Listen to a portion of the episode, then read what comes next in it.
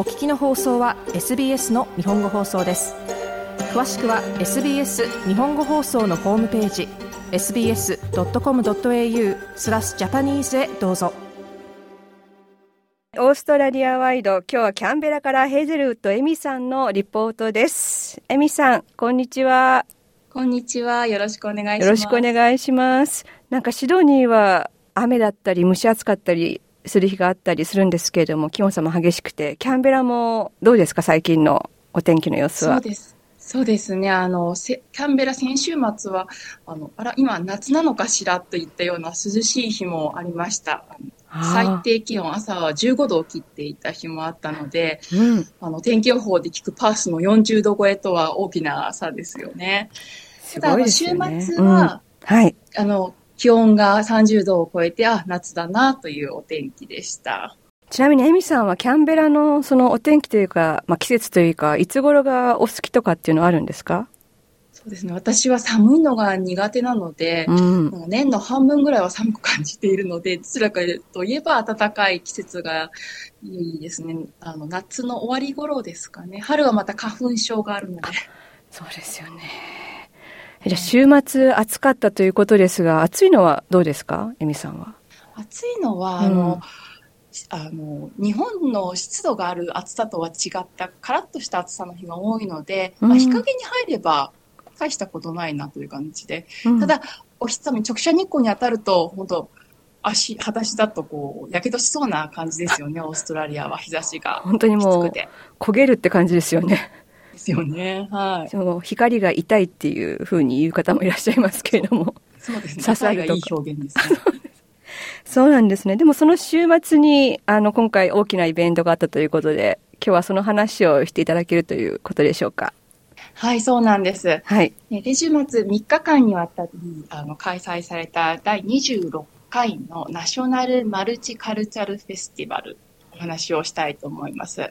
でこちらは、あの、毎年行われるものなんですが、オーストラリア最大の多文化を祝うお祭りとなっています。まあ、去年のデータしかないんですけれども、はい、去年は過去最高の38万563人が参加したっていうデータがあるんですね。はい、なので、まあ、人数、キャンベラを考えると38万人っていうのはかなり多くの方がいらしたという感じですね。そうですよね。だってあの、金曜日のテイラー・スウィフトのあの、コンサ、コンサートで、あの、9万、何、まあ、何千、細かい数字ありですけど、9万超えで、あの、話だったんですが、38万を超えての、まあ、累計だと思いますが、うん、1回3日間にわたってですので、うん、で、このな人数には多分、あの、主催者の人たちも含まれているとは思うんですね。なるほど。ただ、はい、あの、キャンベ、去年、これも去年のデータですけれども、キャンベラの40%以上の家庭が、この3日間にわたってで、まあ、合計参加したっていうので、かなりの方が足を運んだようです。で、ね、今年もお天気に、まあ、ちょっと夜は雨が降ったりしたんですが、恵まれていたので、多くの人出があったんじゃないかなと思います。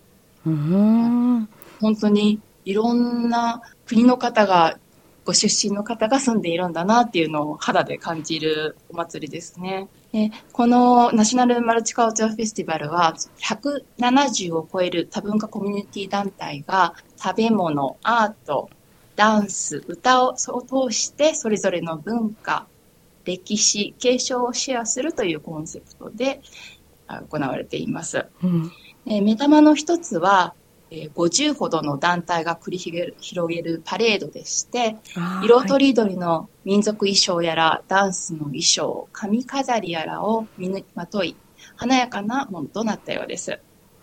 やはりお国が変われば衣装も変わり、普段は見ることができない光景は、小さなお子様から大人まで楽しまったのではないかと思います。エミさんも行かれたんですか？はい。金曜日には行けなかったんですが、金曜日の夕方ですね、はい。うん、オープニングはシドニーを拠点に国内外で活躍する太鼓というパフォーマーがあるそうなんですが、彼彼らがこう和太鼓ですね、えー、のご披露なさったようです。うん、あの見逃してしまったのがとても残念なんですけれども、あの私は和太鼓のの独特な体に響いてくる音が好きなんですよ。うん平林さんもお好きですか？はい。私も好きです。実は、あの、和太鼓を少しかじっております。あ、そうですか。私も日本で少しだけ習いに行きました。本当ですか？ほんの少しなので、あの、言えるほどじゃないんですけど。いやいやいやいやいや、うん、いいですよね。私も好きです。で、それはちょっと見逃してしまったんですが、まあ、あの、全部でこの、えー8つの特設、特設ステージが設けられていたので、えー私が行ったのは土曜日になるんですが、はいいくつかのパフォーマンスを見ることができました。うえん。ー例えばですね、ブルガリアの歌とダンスですとか、ポーランドのフォークダンスを見ました。でうんこのポーランドのフォークダンスは、初めはこう、ゆっくりとしたテンポで始まっていて、うーんと思ってたんですけど、途中から急にこう、アップビートになって、面白いダンスを見ることができました。ですね、衣装もやはり素敵でしたが、土曜日はあの気温が30度を超30度を超えていましたので、はい。踊り手はかなり暑かったかと思います。長袖で、で踊ってですからね。はい。そうですね。で、あと他に私が見たのは、韓国のあの太鼓もありましたね。うん。でかな衣装を着て。で、意外だったのがですね、この韓国のパフォーマーたちが、ミミドルエイジというんですかね、中年以上の女性が多くて、あの、私、もうまだまだ何かできるかもしれないなっていう気持ちにさせてもらいました。できます。もちろんです。できますね。若者が多いのかなと思ったんですけど、うんそうでもなくって、うんある程度の年齢が、を、を、あの、重ねた方たちが楽しそうに踊って叩いていたので、それがちょっと印象的でしたね。で、あと、まあ、フェスティバルといえば当然ながら、屋台ですよね。食べるもそう。ですね。そうですね。あの、もう、もちろん。はい。はい。で、この、もうこのスストリートも、あのストリートもという感じで、実にこう、多くの屋台が抜きをつないでおりまして、はいと。ても活気づいていました。ただ、あの、うん。油やら、いろいろな料理の混ざった匂いがちょっときつくて、匂いに酔ってしまいました。また、ね、気温がね、暖かかったのもあるかもしれないですね。でも私はそれで食欲がもうなんかなくなってしまい、はい。あの、一緒に子供と行ったんですけれども、子供たちもイタリアンジェラートだけあの食べて美味しいと言ってました。いや、また美味しいんですよね。暑い時のイタリアンジェラートがね。そうですね。すぐ溶けてしまうので、早く食べなくてはいけませんが、あの、ビールを楽しんでる人たちもやはりたくさんいましたね、夏らしく。ああ、そうですね。すごいですね。でも、3日間にわたって行われるということで、なんかそうですね。あの経済効果もかなりあるようでして、うんはい。あの、まあ、地元のビジネス、まあ、ACT、キャンベラにとってはとてもいい、あの、機会になっているようでした。はい。まあ、これが2月です。あの、キャンベル3月の初めにもう一つイベントがあるので、そちらもご紹介したいと思います。はい。こちらも、あの、毎年恒例にはなるんですけれども、エンライトンフェスティバルというものです。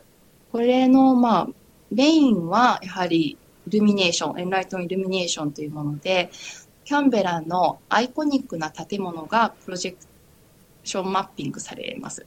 えーうんその建物というのは、国会議事堂、国立ポートレートギャラリー、オーストラリア国立図書館、旧国会議事堂、あと、オーストラリア国立ギャラリー、科学博物館のクエスタコンなんでなどなどなんですが、うん。あの、これは、えー私、去年も何回か行ったことがあるんですけれども、やはり、こう、夜の暗い中に、まあ、プロジェクトマッピングされて、かなり、こう、インパクトが強くて、はい。美しい、はい、アートですね。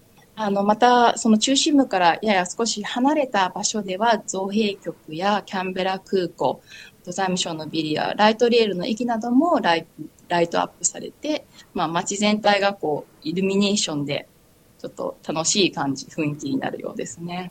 こちらも、あの、お子様が一緒に行ってもいいファミリーフレンドリーなイベントとなっているので、あの、食べ物、屋台ですとか、音楽、あ例えばフリーのコンサートなどもあるんですね。キャンベラシンフォニーオーケストラと、あとオーストラリアのロックバンドが一緒に演奏するような。なので、まあ、まだ時間がありますので、3月1日から3月11日、こちらの方よろしければ足を運んでみていただいてはいかがでしょうか。こういう日は特別なので、子供たちも9時過ぎても外出しているような、そういう雰囲気がありますね。うん。気候はどんな感じなんですか ?3 月のその上旬。そうですね。あの、日中は暖かいですけれども、うんやっぱり気温が、日が沈むとパッと下がるので、いつも長袖を私は持って行っている記憶があります。なので、お出かけの際は、ちょっと、あの、肌寒くなってもいいように対策をして、お出かけになった方がいいかもしれませんね。なるほど。はい、ありがとうございました。ありがとうございました。もっとストーリーをお聞きになりたい方は iTunes や Google ポッドキャスト Spotify などでお楽しみいただけます